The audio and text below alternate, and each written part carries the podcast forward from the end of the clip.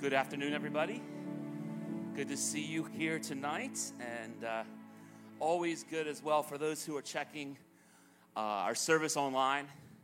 We praise God for that. I just want to thank those who put in a ton of work to try to improve the online service every week. It's, it's a lot of work, you know. Um, thank God for this whole entire tech team. Uh, I want to thank God for Dylan just continuing to lead and continuing to push it down. I got a call um, like a week ago from this my mother's friend is a son out in Oklahoma. I never met him, but he was he had, he's younger than me and he had an unexpected heart attack. And he's been following our ministry, which a bunch of people do that we don't know. He was watching a prayer service that we were broadcasting, and it ministered to him. God brought him through. Amen. Amen. So I praise God that we can have such a, a greater reach than just our, our own immediate community. But I also thank God that in our own immediate community, when folks are not feeling well or they're in the struggle, they can go and they can tune in and they can continue to somehow be a part of what's going on. I know a lot of us have that story where we were in a bad spot and we got to go online and we started watching and God spoke to us. So let's praise God for that. Let me pray for us as we enter into this word. Father God, I pray that as we continue this series on God over money, oh God, would we learn that you love us and you want the best for us. You want us to thrive. You want us to, to not live for things that don't matter. You, you want us to not live for, for that which will actually ruin us. And so, Lord, I pray that we would know your joy. I pray we would know the happiness that comes in following you, that take, taking risks, being generous, managing what you gave us well, so that we are able to be in a spot where we can be free, more free to serve you. God, I pray, Father, that you would continue to work this series deep into our souls. I pray, Lord, that as a direct result of us spending these five weeks preaching on money, God, that in the next six months, in the next year, a bunch of folks would have a bit better credit score, that we would have a little more in our savings account, that we would be a little bit better at giving. God, I just pray, Father, that there would be tangible freedom and change in our lives. Would you be over our money, we pray? Would you speak to us now? In Jesus' name. Amen. Amen. So we are coming to the end of a series we're calling God over money. And one of the things that I have been preaching, one of the things that I have been saying this whole entire time is that we want to be that church that, that helps all of our community to learn what it looks like to place God over their money just like we want to place God over every other aspect of our life. Right? We don't want to be the church that just preaches and teaches you how to give and how to tithe. We want to be the church that, that, that goes into great depth and so that you are equipped to know how to manage what God has entrusted to you. And so we only have one more week left, and I want to give you a little bit of a overview of what we have been talking about. We want you to go from surviving, sometimes not surviving, to thriving. Amen? And, and when we're learning to survive, we're learning that there's an order in which we need to work, there's an order in which we need to take care of things. And we need to secure food, we need to pay our utilities, we need to pay our rent, we need to have transportation. And there's a reason that it's in this order. It's in this order for a reason. Go back to that, yeah. I mean, you are not going to be too good to pay your light bill if you're starving, right? And that eviction is going to come slower than that light bill is going to get cut, right? And then you're not going to have your fridge. And there's this whole trickle down thing where I want to teach you that there's a practical priority to how you survive. And sometimes we are just so busy surviving, we didn't receive this from our families. And now we ourselves have families and we have grown kids. And part of this learning to survive is also teaching our grown kids that they have to do these things on their own. This is what it means to be a parent, right? Is to, is to give our kids the tools and to explain what it is that they are supposed to do and what they have to have a priority on as they're trying to survive. So that they're not in their 30s and 40s just living off of us. Not because we don't love them and maybe we had it hard and we just want to make sure that they're taken care of. But sometimes we're helping, we're hurting people more than we're helping them.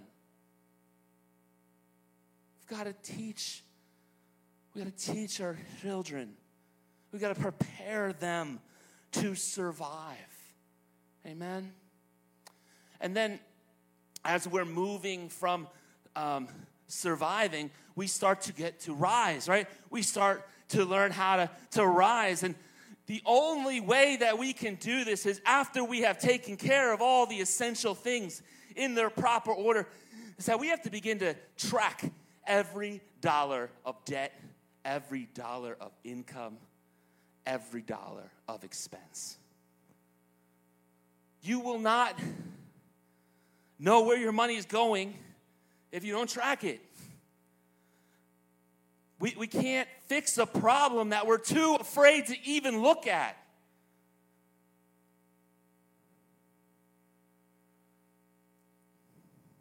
And I've been there, okay? I've been there. I know what it's like to, you know, go to the bank and go to the ATM and I need 20 bucks or whatever. And what that little piece of paper prints out is a complete mystery to me. Whether it has a good amount, like, oh, wow, like I didn't realize it was in there, or it's like you can't even get the $20 you wanted. But God wants us to budget, He wants us to track what comes in and out. He wants us to be a good manager of everything that He has given us. Amen. And then He wants to go from us to go from survival to rising to thriving. And God wants us to slow down and learn how credit works. You know, you, you're renting in one place, and maybe you apply to rent somewhere else, and you just miss the cutoff. God doesn't want you to just live in that just missing opportunities.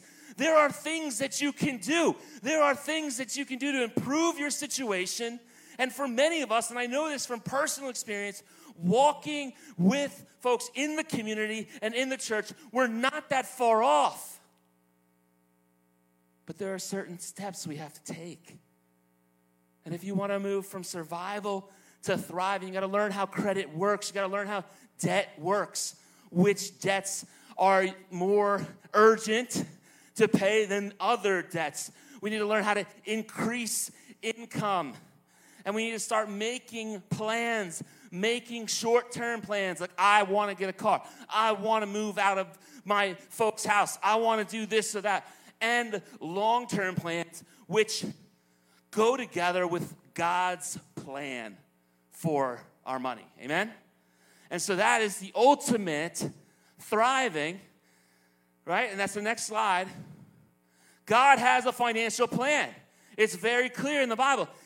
Now, we might, just like I talked about last week, we might take this body and have sickness in our body and then die in this sick body, right? But when we get to heaven, we won't have this body anymore. Amen? So, financially, we might not reach these plans, but we don't want to be ignorant of what God would want for us. like, you don't want to be ignorant with the fact that God actually wants you to be healthy. That you don't have to carry around with you this sentence of, like, well, this is what God placed on me. I just accept it. And then now you're just living in that reality of sorrow. God has a plan for you. We might not meet, reach every one of these plans in this life, but it's helpful to know the direction that God wants us to go. Amen?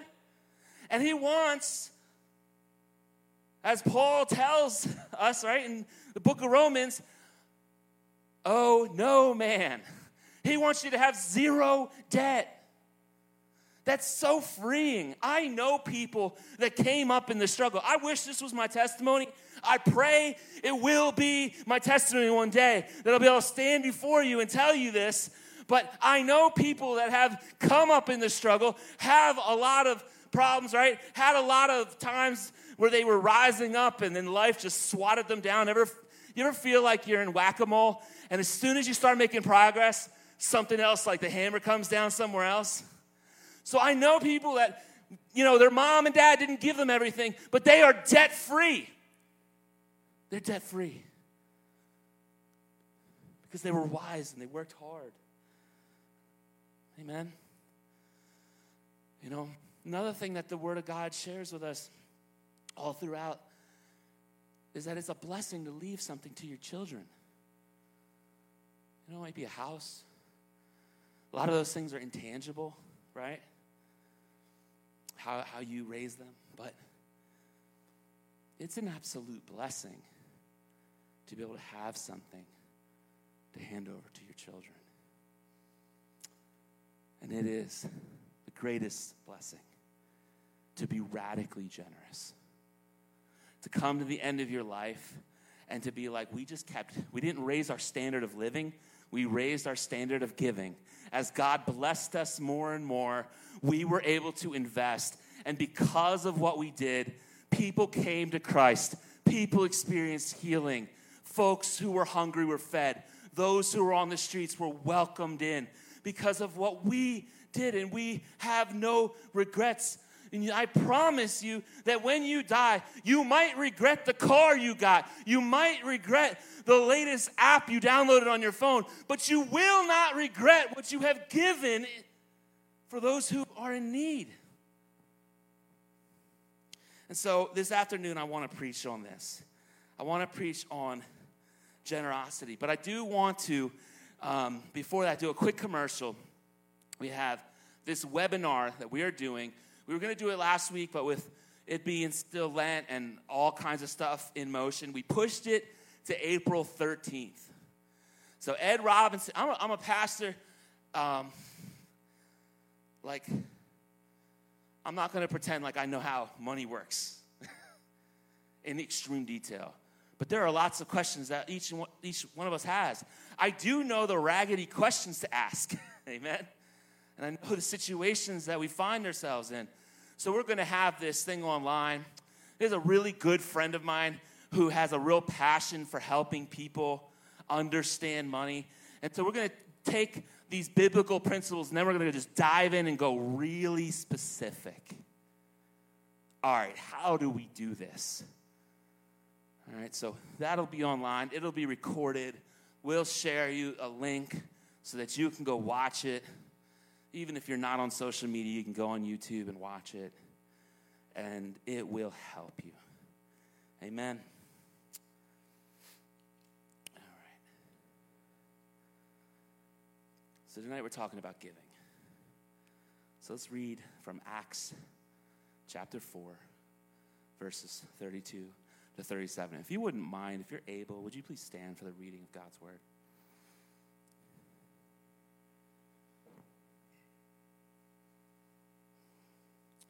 Now, the entire group of those who believed were of one heart and mind.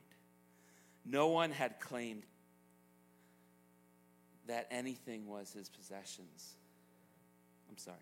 No one claimed that any of his possessions was his own but instead they held everything in common. With great power, the apostles were giving testimony to the resurrection of the Lord Jesus, and great grace was on all of them. For there was not a needy person among them, because all of those who owned lands or houses sold them and brought the proceeds of what was sold and laid them at the apostles' feet. This was then distributed to each person as any had need. Joseph, a Levite from Cyprus by birth, the one whom the apostles called Barnabas, which is translated son of encouragement, sold a field he owned, brought the money, and laid it at the apostles' feet. This is the word of the Lord. Amen. You may have a seat. When we think about giving, this passage is absolutely amazing. You know, we see in this passage, we see that, that they shared everything that they had. Now, now get this this is months after Jesus rose from the dead. There weren't that many Christians around, but they were close. God had been working, He had poured out His Spirit. And most of the Christians that were around lived in Jerusalem. And they were like meeting from house to house, and they were worshiping, and the apostles were very much involved themselves, the ones who had walked with Jesus and saw him do all these miracles and saw him die and saw him rise again, as we're going to talk about next week, right? As we remember Easter. And my brothers and sisters, we see that God's people are selling houses, they're selling land. We see that it says that none of them were in need. And then we see this guy, Joseph, right? Hits home with me because that's my name. Amen. We see this guy, Joseph, who's given a new name. And his new name is Son of Encouragement. And the church was at this vital point this point where it's kind of like we can relate to this, right? It's an upstart movement. We don't know which way it's going to go. We don't know if it'll be here in 10 years or not. Amen? And in that pivotal moment, this man, Joseph, comes and sells his home and just drops the money at the apostles' feet. And the people are encouraged to say, Look, God is in this. God is in this. We now have the resources to continue to do what God has called us to do. So I wanted you to see number one, that there were believers who had, amen, there were believers who had lands, who had homes, who had resources, and they sold those things. They gave willingly. This was not something that was coerced. This was not something where they pressured them. You know, generosity. Generosity doesn't cancel what we taught about being a good manager. It's actually how you fulfill that role of being a good manager of what God has given. Do you hear what I'm saying? Generosity is not like putting like trash bags of cash in the dumpster saying, we're going to make a statement against capitalism or whatever. Generosity is about taking what God has given us and using it in a strategic way for the good of others and the glory of God. John Wesley, the great Methodist preacher, once preached, he said, Earn all that you can, save all that you can, and give all that you can.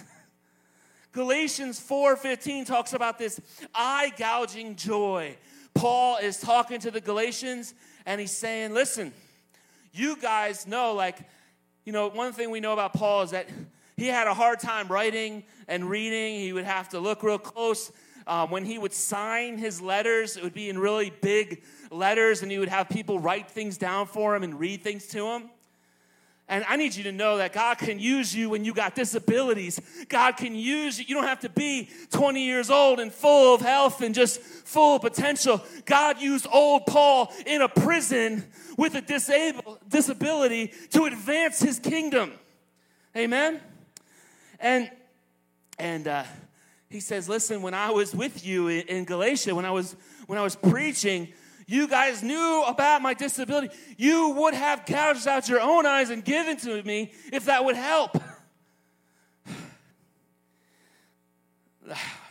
This is not the same joy that we have when we get a new Xbox X or the newest PlayStation or whatever it's called, right? And you played it for eight hours and you're just like, your eyes are glazed over and you're just in a coma of like, I just satisfied myself. There's that, that's a, that's a certain kind of happiness. But the joy that Paul is talking about, the joy that Jesus talks about, where he says it's more blessed to give than receive is this eye gouging joy, this joy where you would gladly be hurt for others to experience healing. And it's shaped after the ministry of Jesus, where Jesus hung on the cross and died for us that we might be saved. This is generosity. God was generous to all of mankind by offering his son for the world. And we are called into that generosity. We are called to also give. You know, this is nothing to do with that. I love this, I love this little video, but this has nothing to do with the, you know, the interview with Bob Marley, right? Where it's like, are you a rich man? He's like, what's rich? rich? What is that? this is not, I got friends. I make music. I got weed. I don't need anything. This is Jesus telling his followers sell your cloak and buy a sword. This is manage what you have because we are on a mission field. Manage what you have because there are casualties, there is an opportunity for people to experience salvation the life we are living really matters. And we don't approach it like, let me just slide through it as comfortably as I can. I remember when I sold uh, my 79 Gibson Hummingbird, which I, which I received freely. And I was able to take that and buy some plane tickets so we could go to Africa to be missionaries. Meanwhile, I get to Africa thinking, yeah, you know what? I gave, I gave something up, amen? And I did give something up. But then I meet my brothers and sisters who lost all their family and wandered in the jungle, saving who they could, and then left their family again to be trained in the ministry, even when it took them out of their family for years. And so their wife, their kids losing their father because there was a mission.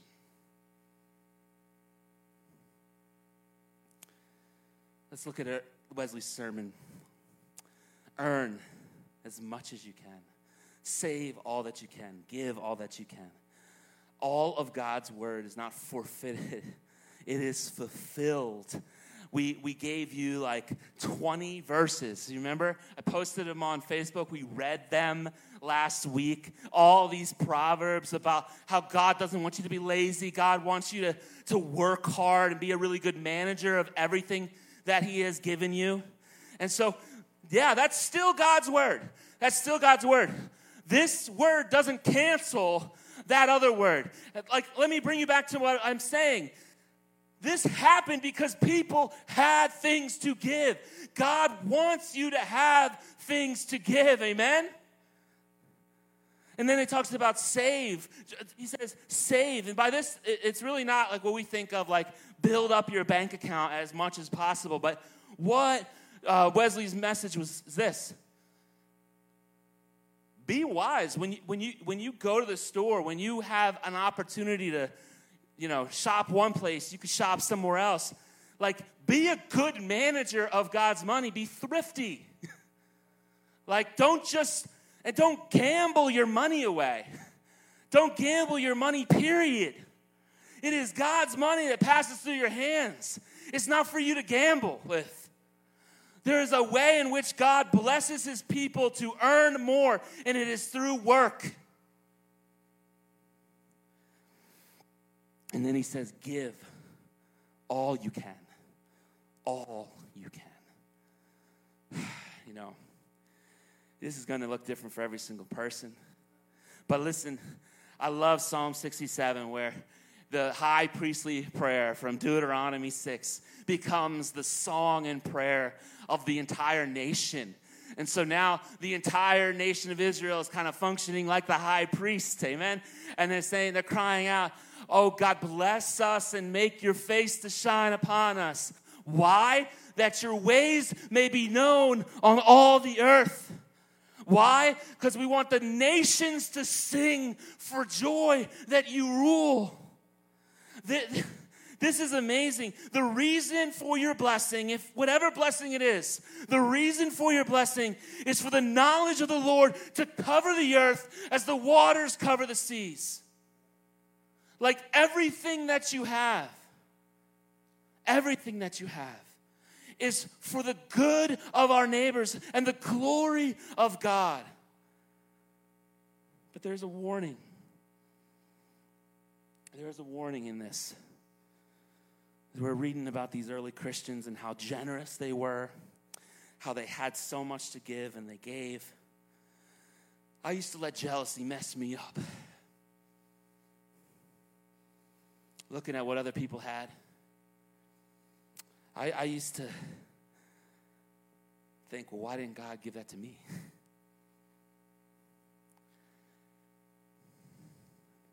As I got older and as I had more experiences, I learned the reality was that I would not have managed those things very well.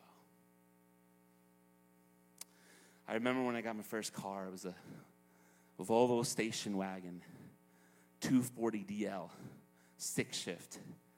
And it was like a 1984 or something like that. and um, I totaled it, running into a, a retaining wall. And one of the deacons from the church I went to worked for the Volvo dealer. And I went to him. Um, we went to kind of a larger church, about five, 600 people. I, I went there, and he was able to take that car and he was able to yank the, the frame out and, and do some repairs.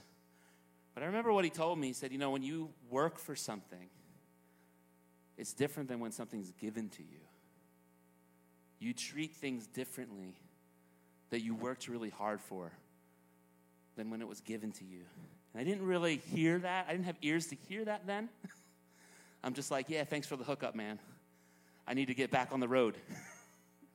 right?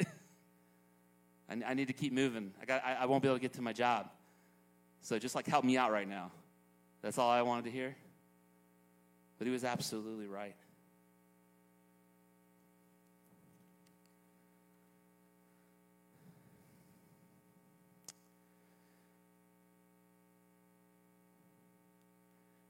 However much you have, or however little you have, God wants you to use it well. You know, some people some of the most generous people on earth are those who have next to nothing. And that's just not like my experience, but that's been proven again and again through research. like people who just they just have empathy. They know what it's like to be in the struggle. They open up their door. they, they, they open up their life and they offer. Um, I remember when I was working at the coffee beanery, I was the manager of this coffee shop, and people would come in and they were buying uh, six, seven dollar lattes, right? And they were going to the movies, which cost like twenty dollars. And I could just see on their faces some of the most miserable people that you ever seen walk the earth because they were late or whatever was going on in their life. They were just high strung, had high expectations, full of stress, full of problems. And I just would teleport myself to a year before when I was 20 years old and I had the chance to serve in the largest slum in Africa called Kibera outside of Nairobi. And I was hanging out with people who didn't have plumbing, who didn't have electricity. And we would sit in their one room house with dirt walls. And as you were sitting with the dirt walls, people were relieving themselves on the wall, right? It was disgusting. It was dark. It was hard. And there was joy. There was joy. And now I'm sitting there at this coffee shop, and people are stressed out of their minds. God wants us to have, but He doesn't want it to have us. He wants us to have, but He wants us to be generous.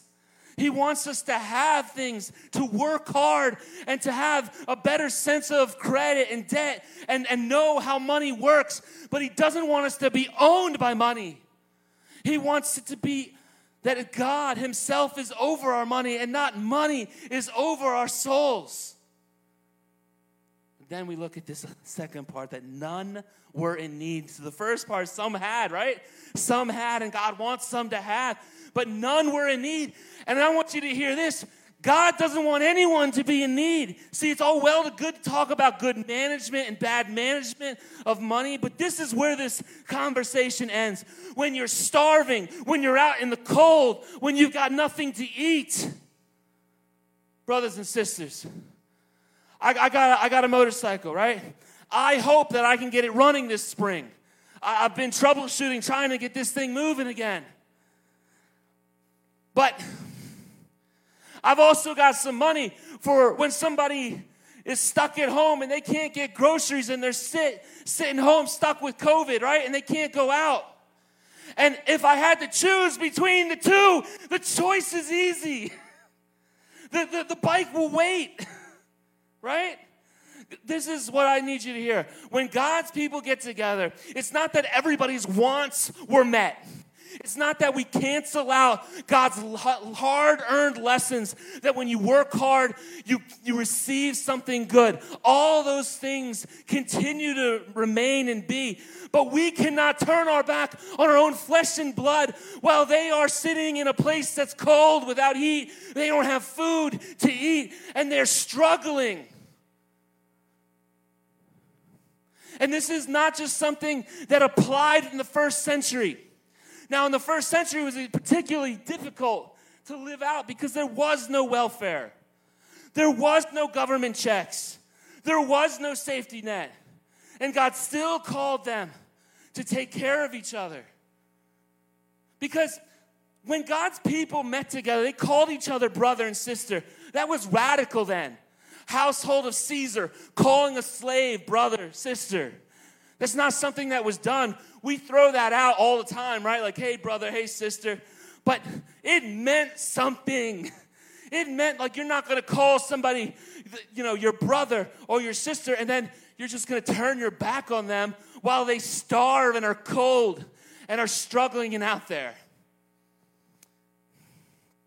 Yeah. You know, we got to be the community and I said this before, we got to be the community that teaches people how to fish, right? You know the saying, you teach a man to fish. They fish for a day, give them a fish. They get a fish for that day. But this is, this is what God has called us to. When someone gets to the point where they can't even think straight because they're starving, we give them one of the extra fish we have. Then we sit with them and we show them how to hook the lures and we show them slowly how to manage their money. We show them how to make a budget. But we first, we first go and we first we help out. Amen? We, we don't we, we don't make it conditional. We don't say, well, you're starving, well, you'll starve tonight unless, you know what I mean, you do this budgeting thing. No, like we respond and then we offer help. You know, I need you know, we, we got to be a community that is there for each other. Less than that is unbiblical, ungodly, and idolatrous. But, but, this is a big but, and we've got a, a, a slide for this. Our brokenness is deeper than our brokenness. right? You and I, the way we're broken, is way deeper than the negative amount in our bank account, the lack of having a bank account at all, the, the people we owe, whatever our financial situation is. We are broken in ways that are far more comprehensive than the ways we are broke financially. Amen? And they had the same problem 2,000 years ago. So while there is this stunning picture of the New Testament church where everybody's sharing out of their wealth and no one has need, we also know that there was this problem where people's brokenness went way beyond their brokenness and just adding money wasn't the answer.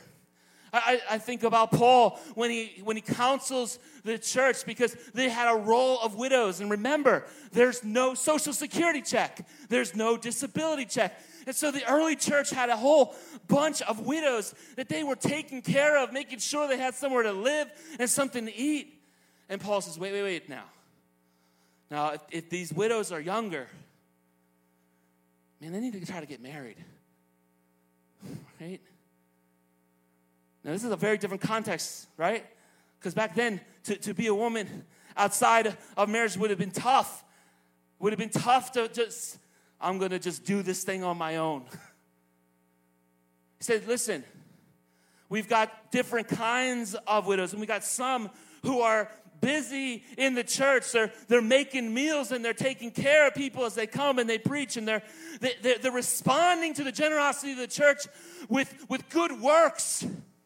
And then we got another group that, that, that just sort of they go around and they spread rumors and gossip and they, they kind of do nothing and we're enabling them to live this kind of life. Let me tell you something that you might not want to hear. We live in a community where this is describing our community, right?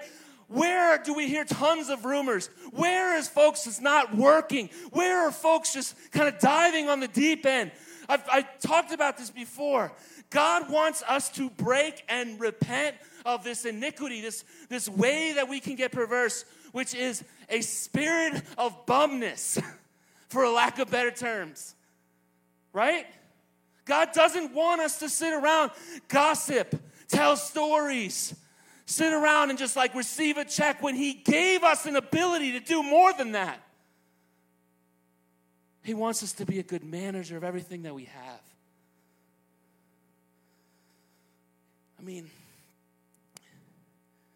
God wants more for us than that. So finally, we see that they gave generously. We see that they gave generously. And let, you know, let me warn you about this expression other ways to give. Jesus was very frank that your treasure, where your treasure is, that's where your heart is, right? Where you put your money is a reflection of what you value. Every one of us is going to have to show our receipts to God.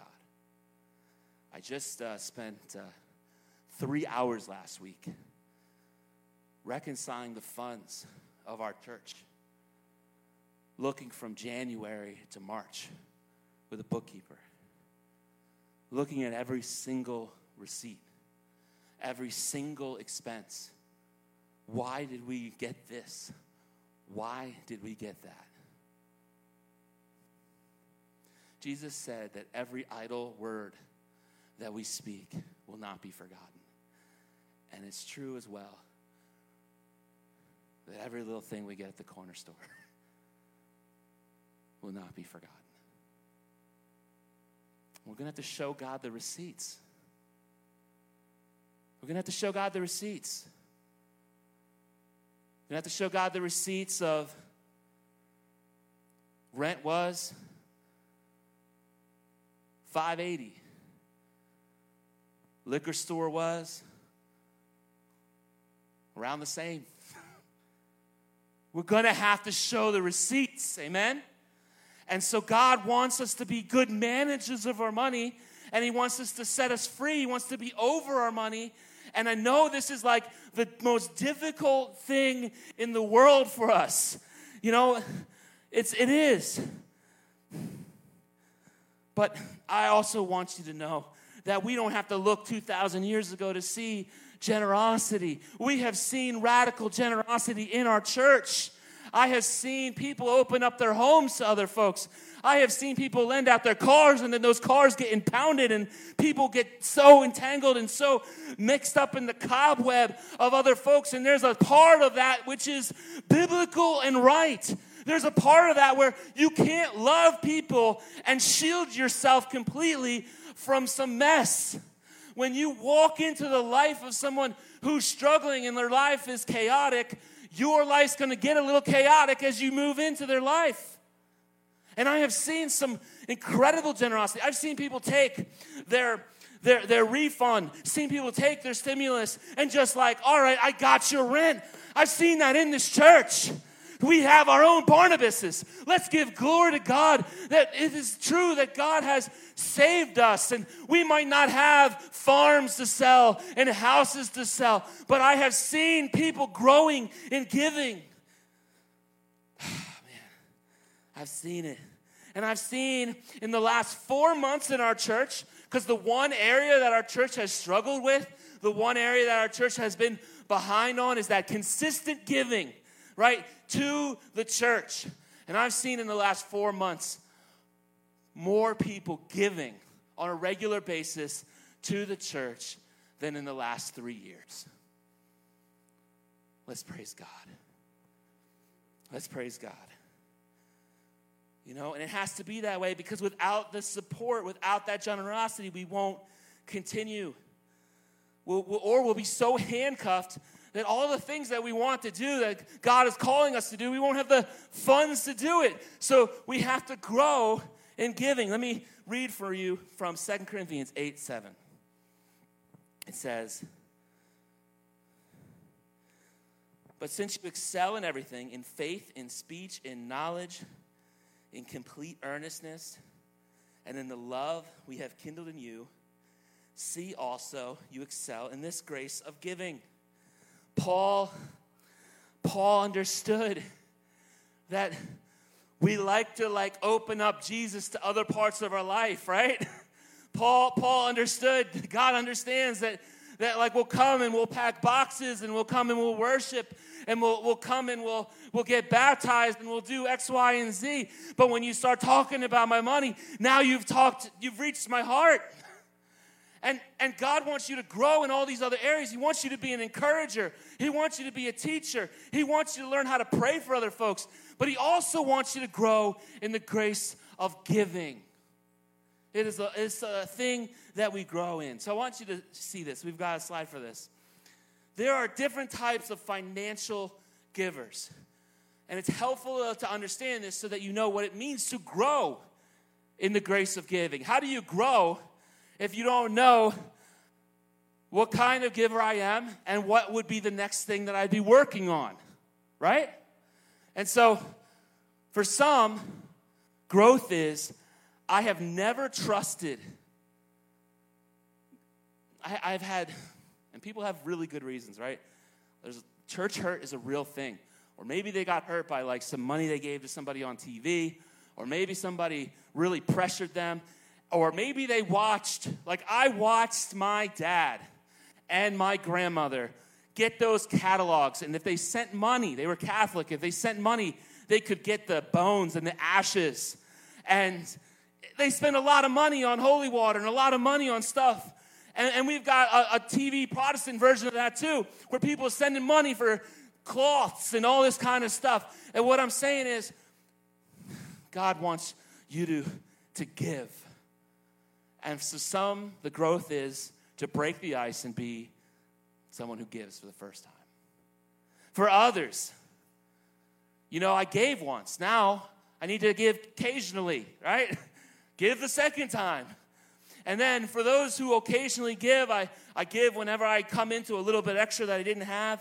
Now, God wants you to be a regular giver. That's what it would mean to grow in giving, not just here and there a few times a year when I get uh, some money, but I am putting aside a certain amount and I'm giving it, and it's a habit, it's a discipline. And then there are those who are regular givers, and God wants you to become a tither. right? Um, and we talk about this in membership class. We do not believe or preach in uh, the tithe as like a church tax, like the people were under in the days of Israel. But it is certainly a biblical principle of a good place to start for what it looks like to be generous, to give 10% of what God has given you back to Him. And then finally, all right, I'm a tither. How do I pray about growing and giving? Now, could you be like Barnabas? Right?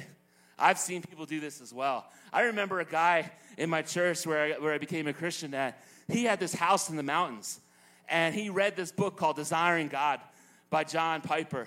And we were in this prayer meeting together and we were reading it together and studying together. And he's like, okay, there was this chapter about you have that, that vacation home. Are you using it for the glory of God? And he realized, like, I don't really like make money from this where I can say that I'm taking the money and giving it to anything worthwhile. I don't use it very much. I just have it. And he said, I'm going to sell it. And he followed through. And he sold it. And he gave it all. And so God wants us to continue to grow in the grace of giving. And I just want you to know this as your pastor. If you're a member of the church, become a regular giver and start from there. Amen. That's what that means when you come up and you make that promise that I'm going to give my time, talents, treasures, my gifts. That's what that means. Start giving regularly if you haven't yet. And let God bless you.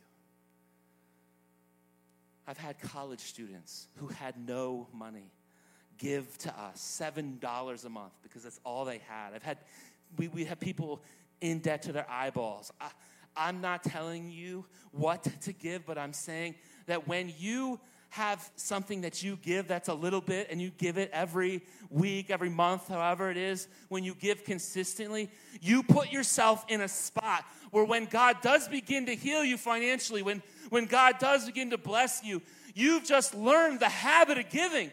And so now you're free to give more. But when you say, oh, not in this season, I can't give right now, you'll get a little more, you'll still have a reason. You'll always have a reason while it's not the season to give. And so I encourage you that there's always a season to give, and there's always a reason we can make up not to give.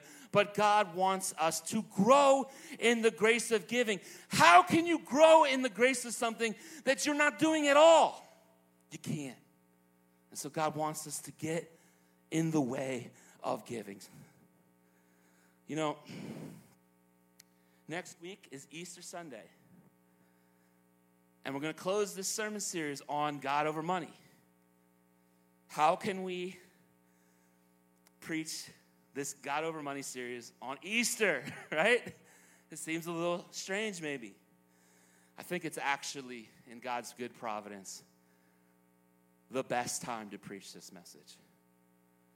Um, in the last 12 months, money has become more real and less real to all of us in ways that none of us have ever experienced before.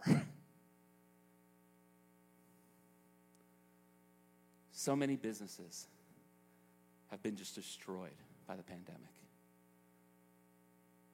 So many people have lost their jobs. And yet, also, so many have received enhanced unemployment or or, or, or checks that they received that they had never seen before.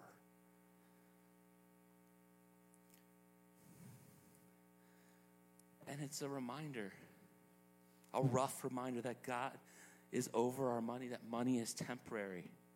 Not only have we lost massive amounts of money in the past year, a lot of us have lost people we love. And not just from COVID, right? We've, we've had like seven funerals. It's March. But just at this church.